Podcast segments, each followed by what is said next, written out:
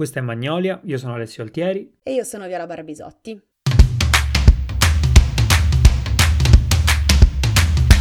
Allora, eccoci qua con l'ultimo episodio dell'anno, che coincide anche con l'ultimo episodio della seconda stagione di Magnolia. È un episodio che, come il precedente, sarà diviso in due parti e anche questo uh, sarà un episodio in cui faremo delle liste di film e serie che ci sono piaciuti.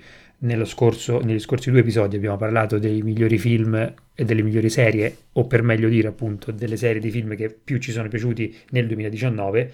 Adesso entriamo nel territorio mm-hmm. super scottante dei film e delle serie che invece ci sono più piaciuti nel decennio che si sta per concludere. Esatto, abbiamo fatto questa cosa difficilissima allineandoci un po' a quello che hanno fatto tutti quelli che lavorano in questo campo eh, della critica cinematografica, abbiamo scelto le cose eh, che in generale ci sono piaciute di più. Ci sono cose migliori di queste? Certo che ci sono, ma questi sono quelli che sono piaciuti di più a noi. Esatto, è un po' un mix, diciamo, tra cose che proprio ci hanno più colpito, cose che ci sono più rimaste nel cuore, cose che inevitabilmente vanno inserite in questo genere di classifiche perché certo. ci sono dei film o delle serie che sono state degli spartiacque. Eh, va detto anche che le, inizialmente volevamo fare 10 serie a testa, in realtà poi ci siamo resi conto che sarebbe stato troppo, avremmo parlato di, di 20 film e di 20 serie, quindi uh, avremmo rischiato veramente di concludere noi e voi la, la puntata con mal di testa, quindi abbiamo eh, limitato la scelta. Iniziamo con le serie e ti cedo la parola perché tu inizi con una, una serie europea fantastica di cui abbiamo già parlato e che non può mancare. Esatto, ne abbiamo parlato brevemente nella puntata di giugno, quando sono uscite tutte le serie del mondo, giugno 2019, ed è uscita tra le altre cose la nuova stagione di questa serie che è Black Mirror, sì. perché quando si parla di serie del decennio, Black Mirror va inserito, perché ha cambiato tantissime cose, ha cambiato il modo di vivere eh, la distopia, ha cambiato il modo di vivere la tecnologia, eccetera, eccetera.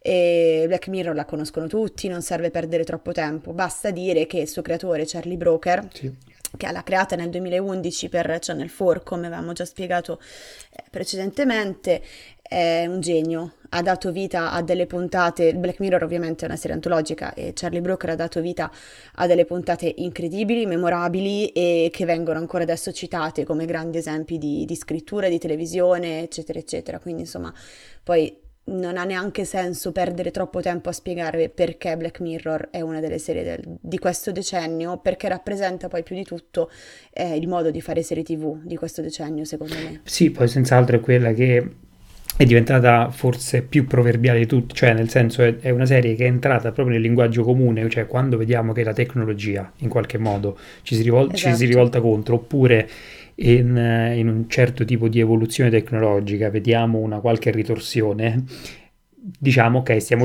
stiamo vivendo dentro Black Mirror. Mirror, perché effettivamente è la prima serie che ci ha mostrato in modo molto incisivo quel lato lì della tecnologia e quanto la tecnologia sia penetrata nella nostra vita, cosa che ovviamente sapevamo, ma... Ma non ce l'aveva ancora mostrato in nessuno modo, in maniera in così modo, cruda sì. come Charlie Brooker, assolutamente, ed è diventato un metro di paragone poi alla fine Black Mirror. Assolutamente sì, tanto che poi adesso siamo arrivati alla, alla quinta stagione, eh, si è parlato anche tanto sì. della differenza tra il primo Black Mirror, che era veramente molto crudo, come hai detto te, molto cattivo, eh, molto urticante, e invece questi ultimi che sono stati un po' più, come dire edulcorati. stilosi, sì. dai, su. Sono passati su Netflix, quindi c'è stato tutto questo passaggio.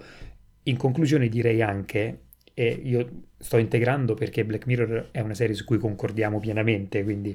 Certo, sì, sì, sì. Direi anche che Black Mirror è molto importante perché è proprio uno degli alfieri, diciamo, del rinascimento seriale europeo, cioè rinascim- le serie per come si sono sviluppate in questo decennio, ovviamente eh, c'è stata un'enorme spinta dagli Stati Uniti ma in realtà in quegli anni là, quando Black Mirror è iniziato nel 2011, c'era una fortissima spinta anche europea, con per esempio serie soprattutto del nord, nel nord Europa come The Killing, The, mm-hmm. uh, Il Ponte, uh, Brown, Broen mi pare si chiamasse, adesso non mi ricordo bene il titolo, ma in ogni caso sì. insomma è stata appunto un, una pedina fondamentale per il rinascimento delle, delle serie europee, per mostrare all'America che in realtà noi le facciamo bene tanto quanto loro, se non meglio a volte. Assolutamente sì, esatto, perché ricordiamo che Black Mirror è britannica, sì. questo non, la, non, so se era scontato, Channel però 4 insomma, è un canale britannico, è esatto. specificare tutto questo. E ehm, parlando di serie che sono diventate, diciamo, eh, un, un, paragone forzato poi con altre cose che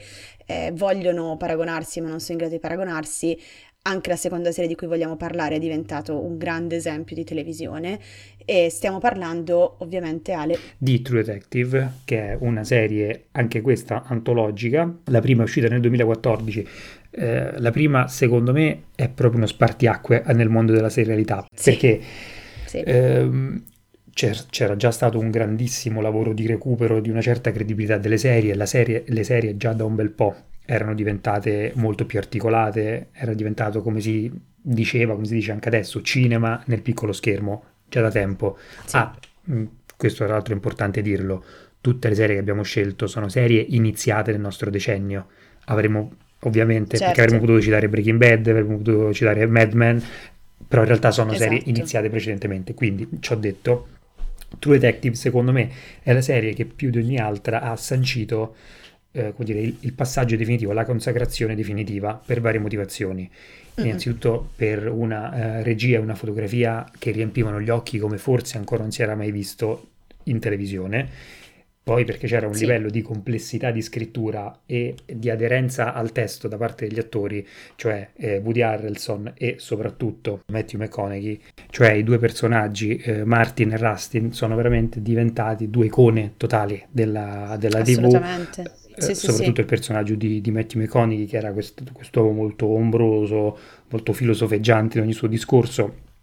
Oltretutto veramente era una complessità che fino adesso non si era vista, ma complessità proprio anche semplicemente nel parlato, non solo nella trama che ha, poi si, dire, si, si ramifica anche in vari anni, ma proprio una, una, complessità anche semplicemente di, di seguire che è concettuale, concettuale, certo, concettuale. Sì, sì, sì. E, esatto. e quindi insomma ecco e soprattutto poi tra l'altro True Detective è servita al rilancio di Matthew McConaughey esatto. eh, in, insieme ad altri ruoli però eh, sicuramente è stata un, in buona parte un, una grande spinta verso la carriera più seria che adesso non sembra abbandonare poi alla fine direi Matthew McConaughey si è, si è abituato a, al dramma sì, eh, piuttosto eh, che alla commedia. questo che... senz'altro sì, c'è un po' il dilemma, cioè Matthew McConaughey era un attore che, no, adesso apriamo questa brevissima parentesi, era un attore che prima faceva solo commediole, poi c'è stato quel periodo clamoroso dove azzeccava qualsiasi film, eh, dove sì. aveva anche delle, delle scelte molto eh, era molto selettivo nei, nei, progetti che sposava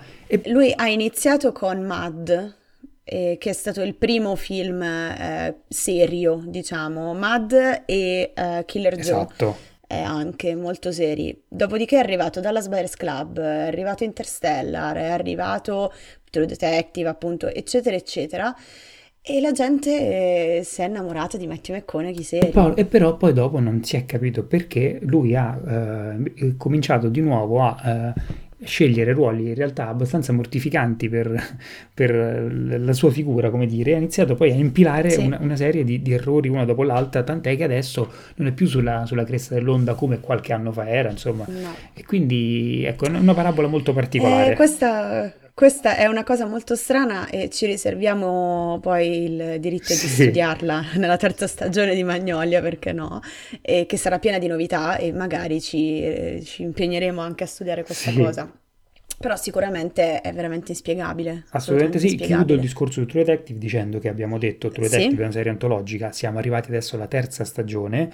Eh, come sì. altre serie antologiche, come per esempio Black Mirror, la prima è stata fantastica, dopo si è zoppicato. Eh, è rimasto il, lo showrunner, l'ideatore eh, Nick Pizzolatto, ma in realtà la seconda è stata veramente una serie pessima. La seconda è da, dimenticare, da dimenticare, ma per noi e per sì, chi sì, l'ha sì, fatta, sì, tutti, La terza a me è piaciuta, mh, mm, eh, sarà perché c'è Mahershala Ali che insomma qualsiasi cosa fa ci piace. Che è un grandissimo attore. Certamente, secondo me è un buonissimo esempio di serialità, certamente non regge minimamente i confronti con la prima. Con la prima stagione. Però è difficile, va detto no, che hanno... quasi niente regge il confronto con la prima. Sì, con la prima o con la grande stagione in generale, nel senso che poi più avanti vedremo altri esempi dove magari volta, a volte la seconda è meglio della prima, però insomma ne parleremo sì. più avanti perché io adesso, mentre smettiamo di parlare di True Detective, io vorrei parlare di un'altra serie del decennio, di cui attualmente esistono due stagioni e sto parlando di Atlanta, eh, creata e interpretata da Donald Glover. Sì. Eh, di cui noi avevamo parlato brevemente nella puntata dedicata, tra gli altri, a Donald Glover, alla gente che sa sì. fare tutto e perché Donald Glover è uno di quelli che sa fare tutto. E la sua Atlanta, secondo me, è una delle migliori serie del decennio, senza, senza dubbio, perché non c'è niente come Atlanta, eh, perché racconta un mondo che è quello della, della, periferia, che è quello eh, dei rapper di periferia poi alla fine e lo racconta come nient'altro in generale, non solo all'interno del suo campo tematico ma come tantissime altre cose, ha un modo di raccontare assolutamente unico eh, e mh, io dirò che nella, soprattutto nella seconda stagione di Atlanta c'è un episodio in particolare che è l'episodio 6 che si intitola Teddy Perkins. Sì che è, è, uno degli episodi più belli del decennio. Sì. Io penso che l'episodio Teddy Perkins, che mh, mm, vi invito a recuperare Atlanta, ma in particolare a soffermarvi sull'episodio 6, è una delle cose più belle che vedrete eh, in generale. Con, con un Donald Glover, tra l'altro, irriconoscibile, è quella puntata lì, no? Quello dove lui... Eh esatto, esatto. Diciamo che eh, il breve trama di questa puntata, perché è interessante, è una sorta di um, Michael Jackson. Sì diciamo che il, par- il, paragone è quello lì, c'è eh, un uomo nero eh, che eh, si è trasformato in un uomo bianco perché non accetta se stesso, non accetta eh, la sua etnia eh, quindi Donald Glover indossa questo mascherone bianco super inquietante. Sì. Eh, la gente sul set non sapeva che fosse Donald Glover, quindi questo ah, pensavano fosse un altro attore, un attore esterno, quindi questo ha aggiunto ancora più, più stranezza alla puntata. E c'è il personaggio eh, interpretato da Kit Steinfeld che si reca a casa di, questo, di questa ex pop star sì. che, è che, è diventata bianca eh, e si scontra con questa vita tristissima fatta di abusi infantili eh, e insomma di poi degenerazione, di, di follia. Tutto totale. questo inserito in una cornice Ed di genere anche mm, come dire, c'è anche tensione, momenti anche di, non dico horror, però insomma, che mettono anche abbastanza paura, no? Perché prende pieghe molto inquietanti. Mm, sì, sì, sì, prende pieghe molto, vabbè, a parte che è molto inquietante poi il personaggio sì, di Teddy sì, Perkins, sì, perché mm, basta cercare qualche, qualche, immagine online, è molto, molto inquietante, ma poi è una storia tristissima, una storia drammatica, quindi questo è un grande esempio di perché Atlanta sia una serie incredibile e non lo diciamo solo noi, poi Atlanta ha vinto... Ehm, tre Golden Globe, mm, due credo, tre eh, come miglior serie e ha vinto Donald Glover come miglior attore in una serie commedia o musicale e ha vinto anche degli Emmy, quindi ha vinto sempre Donald Glover come miglior attore e ha vinto eh, sempre Donald Glover per la miglior regia eh, per episodio che si intitola Il Talk Show, che è un episodio bellissimo e quindi insomma eh, va inserita, va proprio di prepotenza nelle migliori serie di questo decennio, senza dubbio. Come va inserita, io insisto sugli europei a questo punto, va inserita secondo me Le, Le Revenant, serie francese, eh, che tra l'altro poi gli statunitensi hanno adocchiato e hanno fatto una riproposizione appunto americana. Malissimo. Um, esatto, Malissimo. che non regge minimamente il confronto. Allora, Le, Le Revenant è una serie di due, eh, composta da due, da due stagioni, eh, anche qui la prima è fantastica, io mi sento di dire è proprio una pietra miliare della, della serialità, la seconda è bella, mh, mm, sì. però poi forse vuole dare un po' troppe risposte a una serie che in realtà la, la cui forza è che eh, ti pone degli interrogativi molto, ti pone anche delle, delle situazioni, degli, degli interrogativi inspiegabili e, e, poi in realtà effettivamente una spiegazione non può esserci a certe cose, quando si cerca di dare una spiegazione a delle cose inspiegabili molto spesso si, si rischia. Eh, comunque, la Revenant per dire, nella prima stagione ha partecipato alla scrittura Emmanuel Carrer che è probabilmente in questo momento il più importante e più conosciuto scrittore francese, ma in realtà è uno degli scrittori contemporanei viventi più conosciuti e apprezzati, e quindi insomma avere una figura del genere nella sceneggiatura, certo. tra l'altro lui in vari suoi libri parla del momento della creazione di, di, questa serie, di quando si ritrovavano con gli altri sceneggiatori a parlare di questa serie è molto interessante. Una cosa che a me eh, ha colpito e che ripeto sempre, credo di averlo detto anche in una puntata precedente di Magnolia in cui abbiamo sfiorato l'argomento di questa puntata, è che è una serie che parla di persone che ritornano da un giorno all'altro, persone morte che ritornano e questa cosa qui, questo concetto negli Stati Uniti sarebbe stato eh, zombie, sarebbe significato certo. un film di zombie o comunque un film di mostri, qui invece sono persone, sono anime, in realtà dentro un corpo vero e proprio, che tornano, che hanno dei tormenti tanto quanto i vivi e che quindi neanche la morte, certo. anzi tornano proprio perché in qualche modo sono rimasti irrisolti anche dopo la morte. Certo, e quindi sì, c'è, sì, esatto. c'è, della filosofia, c'è insomma del, della, della, profondità, perché, della bellezza. Perché, perché, noi europei lo buttiamo sempre sull'esistenzialismo. Eh, certo, eh, certo un po' di... dobbiamo, dobbiamo inserirlo un eh, po'. Diciamo che non, non c'è, noi non reggiamo il confronto per quanto riguarda la spettacolarità, i mezzi che, che hanno gli statunitensi,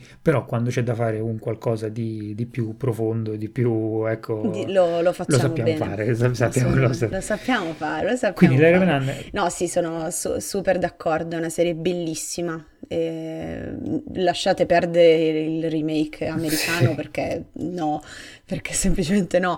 Rileverante è proprio una serie bellissima con una sigla dei Mogwai, da pelle d'oca. Eh, sì, colonna sonora dei Mogwai fantastica, sigla incredibile. Sì. È uscita nel 2012 la prima, la seconda mi pare nel 2015. In realtà la serie ha avuto talmente tanto successo la prima che poi sono stati costretti a fare una seconda perché secondo me non era neanche troppo nelle loro nelle loro volontà, ecco, farne un'altra. Bastava una prima Bastava stagione. Una prima, sì, si concludeva con molti enigmi in realtà, quindi ci stava anche farne un'altra, però insomma, in ogni caso la trovate su Sky. Però no, cioè, la trovate in Italia, è sì. stata fatta su Sky, credo sia ancora nel, come dire, su Sky Q, ma comunque sappiate che sta lì.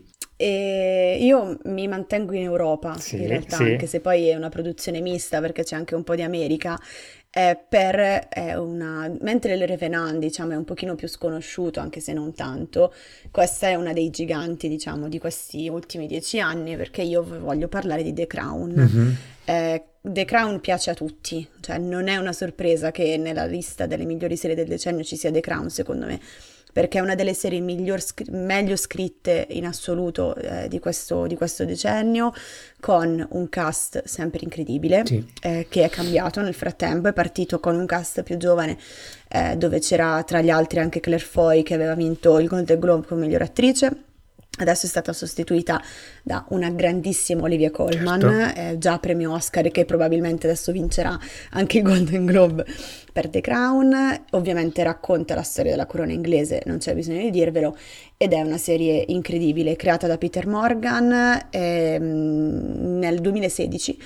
Eh, ha vinto praticamente tutto quello che poteva vincere e, ed è proprio una serie che io definirei incredibile, perché è incredibile pensare che una cosa del genere possa intrattenere quanto effettivamente intrattiene. Sì. Cioè, chi avrebbe mai pensato che una serie sulla regina d'Inghilterra, sì. sulla corona inglese, potesse essere così avvincente come poi è avvincente The Crown? Che ogni episodio, nella sua noia mortale, perché tante volte non succede assolutamente nulla, tante volte L'episodio si perde eh, nelle formalità poi no? di Buckingham Palace, ti fa vedere come vivono poi i reali d'Inghilterra e le sfide di normalità che devono vivere queste persone. Ma ogni episodio è, è incredibile, soprattutto poi questa terza stagione che è appena, appena debuttato su Netflix. Eh, ci sono degli esempi di, di cinema sono veramente, sono veramente qualcosa di, di, entusiasmante, cioè proprio che ti rendi conto di quanto il livello eh, si alzi sempre sì. di più. Io spero che continuerà ad alzarsi perché comunque in prospettiva ci sono altre, almeno altre quattro stagioni perché poi ci sarà un altro, un ulteriore eh, salto in avanti temporale e vedremo Diana, vedremo eh, Margaret Thatcher, insomma tutte le varie storie così io spero che continui a, a, mantenere il livello che ha in questo momento perché è veramente una delle serie migliori che ci sono in circolazione, senza nessun Sono dubbio. d'accordo e mi è venuta in mente una cosa, mentre tu dicevi eh, sembra assurdo che una serie che parla dei reali inglesi possa sì. intrattenere e direi che lo intrattiene molto bene e non lo fa per esempio come può fare un Downton Abbey che è una serie no, certo. che ci mostra quel tipo di aristocrazia, però è anche una serie un po' più pettegola, no. come dire. Insomma. Allora, da- Downtown Abbey è una cosa noiosissima. No, dipende. Io sono una grande detra- no, io sono una grande detrattrice di Downtown Abbey.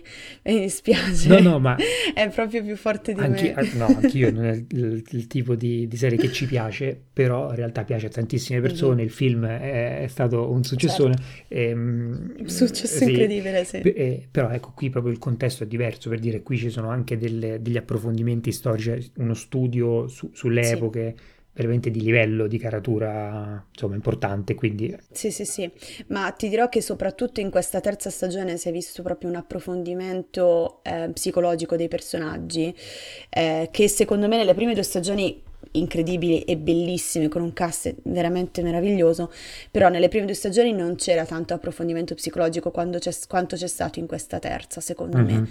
E cioè si sono calati ancora di più eh, nelle problematiche, n- nelle teste su cui Sì. si posano poi le corone che, che vengono raccontate, assolutamente sì. Allora, io prima eh, ho fatto un po' eh, questo grande elogio dell'Europa che confermo, ma in realtà con la prossima serie che- di cui parlerò, Mhm. cioè The Night Of, in realtà devo un po' ritrattare in che senso. Allora, sicuramente una delle cose più belle successe nella televisione degli ultimi anni sono le miniserie HBO. Eh, cioè in generale Sì. la- le produzioni HBO a proposito noi non citiamo il Trono di Spade va da sé che il Trono di Spade è una delle serie del decennio forse la serie del decennio va da sé quindi non la citiamo sappiamo gli, riconosciamo Ma non l'importanza solo il Trono di Spade, ma certo, ma come per esempio Stranger Things. certo È ovvio che sono cose che verranno ricordate nei secoli dei secoli, però non sono le nostre esatto, preferite. esatto. Qui, quindi dicevo, le, le miniserie HBO sono veramente una- un'eccezione di eccellenza, o, o- o più che un'eccezione, una conferma continua di eccellenza. E sono serie che durano 6-8 puntate, che si concludono autoconclusive, che quindi poi non ce ne sono seconde e, e quant'altro, e sono quasi sempre delle perle. The Night Off, nello specifico, è una serie che io ho scelto È una, è una di queste assolutamente e è una serie che tra l'altro ha un gran cast perché c'è John Turturro, c'è Riz Ahmed che è ehm, quell'attore e anche musicista di origine inglese ma di origini pakistane che in realtà se, se lo cercate su Wikipedia probabilmente il nome non vi dirà niente, la faccia già sì e poi vedete il suo curriculum Sì. ha recitato in, in film eh, molto importanti Comunque è una serie fantastica perché secondo me parla benissimo di forse il concetto più difficile del decennio, cioè la verità. Cioè questo decennio abbiamo capito che la verità è una cosa probabilmente impossibile da, da conoscere. In realtà Che, non è, che la verità che la non verità non esiste. esiste, in realtà questa cosa eh, come dire, è stata scritta e rappresentata da Certo. molti anni, però sarà per le tecnologie, insomma abbiamo toccato più con mano quanto effettivamente sia possibile raggirare la realtà e quanto veramente non possiamo mai avere una percezione reale.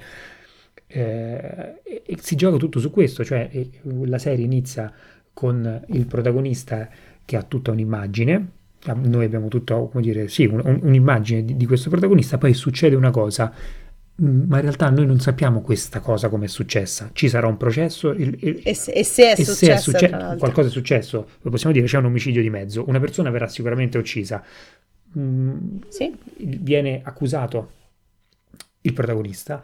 Noi inizialmente siamo sicuri che non è stato il protagonista perché abbiamo vissuto, diciamo, come lui quell'esperienza dalla sua dalla sua prospettiva. prospettiva. Quindi noi certo. siamo sicuri che non è lui. Poi, man mano che la storia avanza, cominciano a insediarsi i dubbi e, e- e questi dubbi, come dire, eh, rimangono connaturati in tutta la, la narrazione, non ci abbandoneranno mai. E, e quindi è fantastico vedere anche questo cambio di prospettiva interno con però sempre il dubbio di, eh, il dubbio e questa mancanza di, di verità, mancanza di appiglio nella ricerca della verità.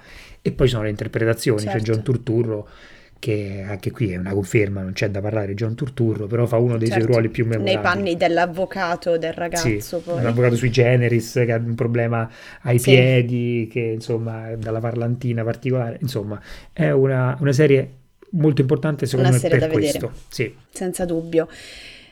E io, allora, io pro- procederei Eh, Siamo arrivati a quel momento lì. malincuore, ma neanche. Siamo arrivati a quel momento perché era ovvio che sarebbe arrivato questo momento, perché ne stavamo giusto discutendo mentre preparavamo la puntata, che siamo diventati un podcast un po' monotematico. Però non è colpa nostra, d'altra no. parte, è colpa di chi fa delle cose così incredibili che noi poi ci troviamo costretti, Eh. perché eh, la prossima serie di cui io vorrei parlare è ovviamente Fleabag di Phoebe Sì. Perché? Perché non c'è niente come Fleabag, perché ne abbiamo già parlato tantissimo, vi abbiamo già parlato della sua creatrice e vi abbiamo già parlato della serie, della prima e della seconda stagione, vi abbiamo parlato di quanto racconti in maniera eh, incredibile e nuova e innovativa il mondo femminile, eh, senza poi costrizioni di genere, è una cosa, è praticamente un miracolo, cioè una serie che parla eh, di donne, ma senza parlare solo alle donne, cioè è una cosa veramente assurda. Eh, ed è un piccolo capolavoro. No, un cioè, grande capolavoro anche, per- possiamo dire tranquillamente. Sì, Piccolo piccole per piccolo perché certo, breve, certo, intendevo, certo. intendo piccole dimensioni, però grande negli intenti. È- è la prima stagione è stata un po' mezza ignorata, in realtà. non- Sì, beh, ovviamente gli addetti ai Esatto, lavori no? si sono Dal subito pubblico sì, appassionati, sì. però il grande pubblico si è svegliato con la seconda stagione e secondo me anche e soprattutto per merito di Andrew Scott, cioè la gente si è innamorata, me compresa, del prete interpretato da Andrew Scott perché è un personaggio bellissimo, meraviglioso, super fico ehm, e soprattutto perché la seconda stagione è perfetta, Sì. cioè non c'è niente da dire di negativo sulla seconda stagione se non che finisce purtroppo, è l'unica cosa negativa che non va avanti per sempre, poi è, è l'unica veramente cosa che si può dire. Poi è stata iper seconda premiata, la di seco- Fleabag. anche la prima stagione, però con premi Esatto, più, esatto. credo, all'interno, eh, che- premi britannici, diciamo. Della scrittura poi della soprattutto, scrittura. poi io credo che lei abbia vinto un BAFTA eh, come attrice, quello sicuramente sì, però eh, il grande riconoscimento internazionale è arrivato con la seconda stagione. Ehm, Fleabag 2 ha vinto sei premi Emmy, in cui- inclusi soprattutto quelli, i, i tre principali, cioè il premio come miglior serie Sì. comedy, è il premio come miglior attrice in una serie comedy e il premio come miglior sceneggiatura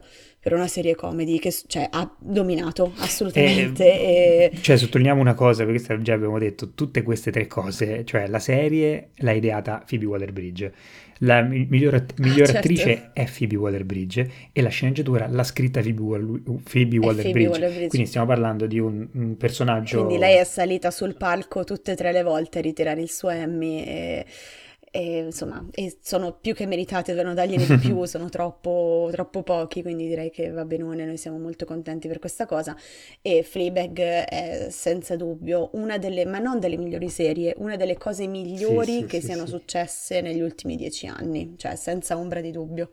Ultima Basta. cosa che, che voglio dire, non tanto su, su Fleabag, ma sul riconoscimento ormai unanime a um, Phoebe Waller-Bridge è che durante quella serata di premiazione hanno vinto dei premi anche, eh, ha vinto Jodie Comer se non sbaglio per, per Killing Eve, Killing Eve che Sì, eh, Phoebe Waller-Bridge ha scritto ma nella sua prima stagione. In certo. realtà eh, Sì. ehm, Jodie Comer ha vinto per la seconda stagione di Killing Eve che non ha scritto Phoebe Waller-Bridge ma l'ha ringraziata comunque, cioè è talmente una- un personaggio Perché, ne- perché centrale. nel dubbio vale Cioè, la pena è- esatto, ringraziarla cioè, è, è talmente riconosciuto il suo genio che ormai tutti la, la- la ringraziano e- e ha- perché probabilmente ha segnato un po' tutte le persone che ha incontrato perché ha una scrittura come nessun'altra. Comunque, eh, finito il nostro angolo Fleabag. Andiamo, andiamo avanti, E to- andiamo avanti, basta. continuiamo in realtà con un, altro, con un nostro forte cavallo di battaglia. È la prima serie animata che stiamo, che stiamo nominando. Si, si tratta ovviamente. Doveva, ess- doveva essere una battuta il nostro cavallo di battaglia.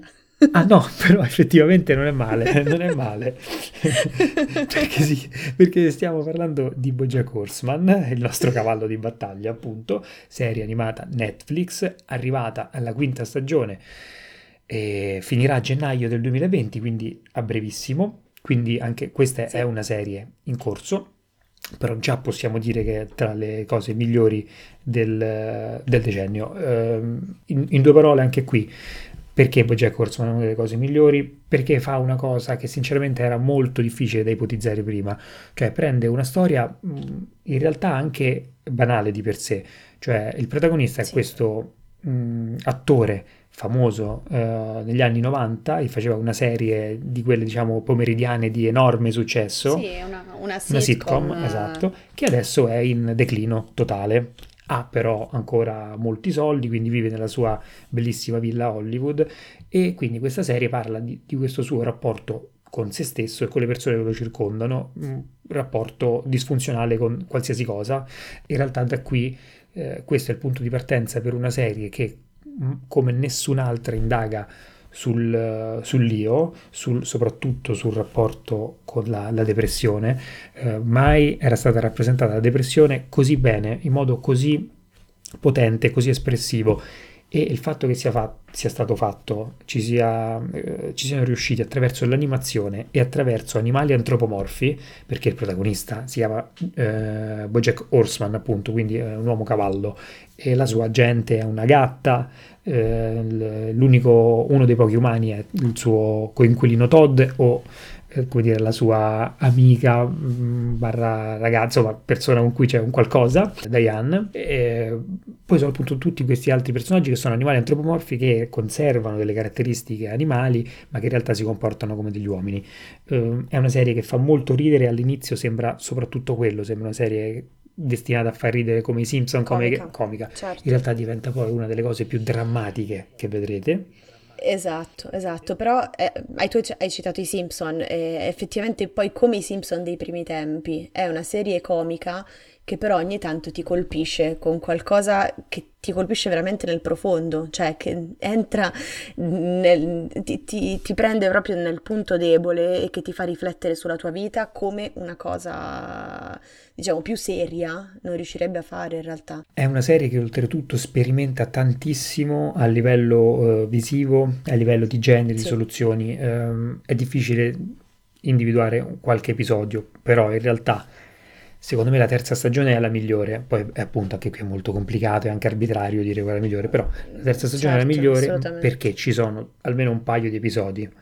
Uno è, è troppo amico in italiano, That's Too Much Man in, in la versione originale, e l'altra invece è uh, Pesce fuor d'acqua, un pesce fuor d'acqua, che sono due uh, puntate che uh, quando uno le vede dice cosa sono riusciti a fare, cioè sono due cose veramente fuori dalla grazia divina, ma anche proprio a pensarle. A cosa hanno pensato e come è stato possibile. Cioè certo, Fish Out of sì, Water sì, è un, un, un, film muto, è una puntata muta, completamente muta, eh, ma letteralmente completamente muta, eh, dove la prima parola certo. si sente all'ultimo secondo della puntata e è una cosa veramente incredibile. That's Too Much Man invece è una, la puntata in cui i piani, te- più, più bella, bella. dove i piani temporali vengono sfasati, cioè un- una cosa incredibile veramente anche a livello di, di sperimentazione e, e, quindi ecco, io secondo me non c'è nessun dubbio che Bojack Horseman sia eh, tra, le, tra le dieci serie più belle del decennio, anche perché anche qui Bojack Horseman poi è entrato nel, nel, linguaggio comune degli amatori delle serie. Chi ama le serie sì. parla, dice sì, sì, cos'è un episodio crossover,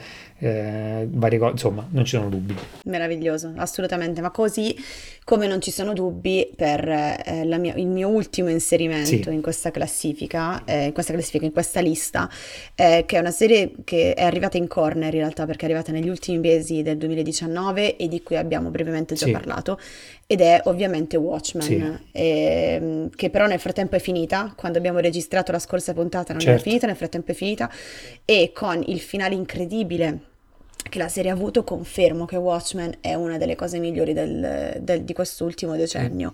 È riuscita a mantenere fino alla fine l'attenzione con dei momenti eh, drammatici e, e, veramente memorabili che sarà molto molto difficile togliersi dalla testa, almeno fino alla prossima stagione, spero, e con la quale Damon Lindelof, il suo creatore, ha confermato di essere una delle menti più interessanti del panorama televisivo perché Damon Lindelof è quello di numero uno Lost e numero due The Leftovers che ero un po' tentata di inserire sì, ci, può, ci poteva stare, certo. con la lista però ho dovuto rinunciarci per altre cose e, ehm, però sì, assolutamente Watchmen eh, utilizza poi il, il materiale di partenza, Certo. che è il fumetto, che quindi parla eh, in generale di quello di cui parlava il fumetto, ma da lì parte e sviluppa una serie di storie eh, successive, un sequel praticamente, ed è perfetta. Sì. Cioè, soprattutto, devo dire, eh, delle nove puntate che sono state diffuse, eh, la più bella è la sesta. Ok. La sesta puntata che è un misto tra eh, flashback e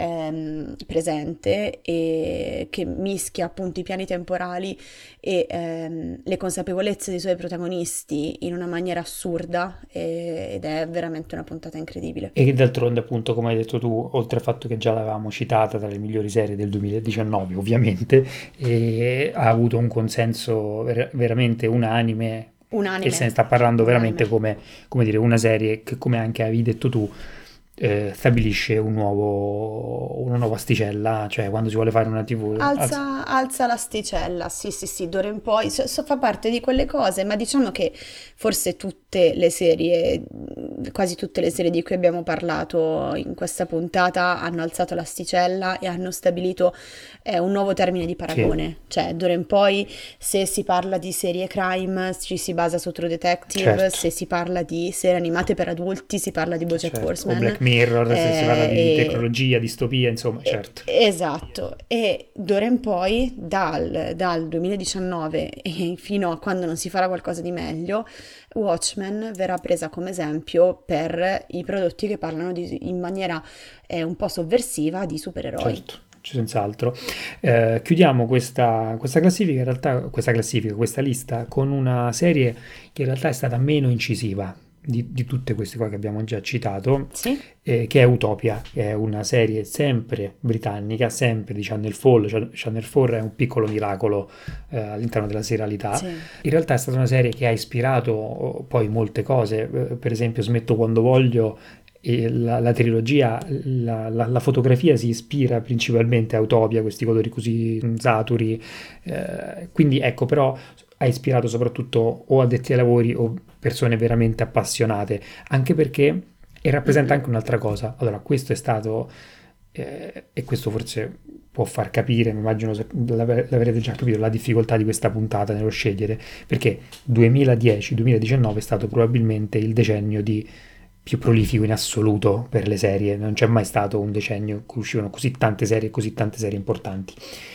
E uno Sì. dei tanti fenomeni che ha attraversato questo decennio era anche il fatto che eh, si scoprivano delle serie, son- abbiamo scoperto delle serie in, in modi traversi magari, cioè serie meno mainstream, ce le siamo andati a cercare, ci siamo un po' imbattuti, Esatto. l'abbiamo scaricate, girato per le pennette, eccetera, eccetera. Utopia è stata una di queste.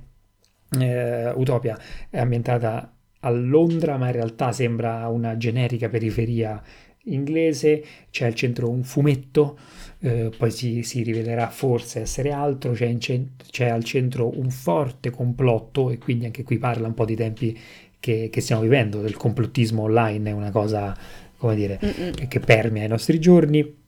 Soprattutto c'è una scrittura incredibile, c'è quell'ironia britannica che ci fa impazzire. Che ci fa, sì. E quindi due stagioni, ironia, dramma, eh, azione, mh, ma poi un'idea veramente brillante all'inizio eh, che tocca varie cose. Direi che senz'altro per questo tipo di fascia, cioè la fascia delle serie conosciute ma solo probabilmente più che altro a, a veramente agli appassionati, in questa fascia è, è una perla da, da non perdere, quindi cercare di recuperarla assolutamente. Assolutamente sì. Ah, noi E ridendo e con- scherzando, eh, abbiamo Ridendo e scherzando, ab- abbiamo finito la lista, vi abbiamo tenuto con noi per 40 minuti, Sì. e- però eh, perdonateci perché eh, abbia- questi sono Eh. 10 anni di vita, è stato difficilissimo e uno ce lo siamo tolto, però vi invitiamo a rimanere con noi per l'ultima lista poi Sì. eh, di questo decennio, che è ovviamente la lista dei film, che è stato altrettanto se non più difficile, devo dire.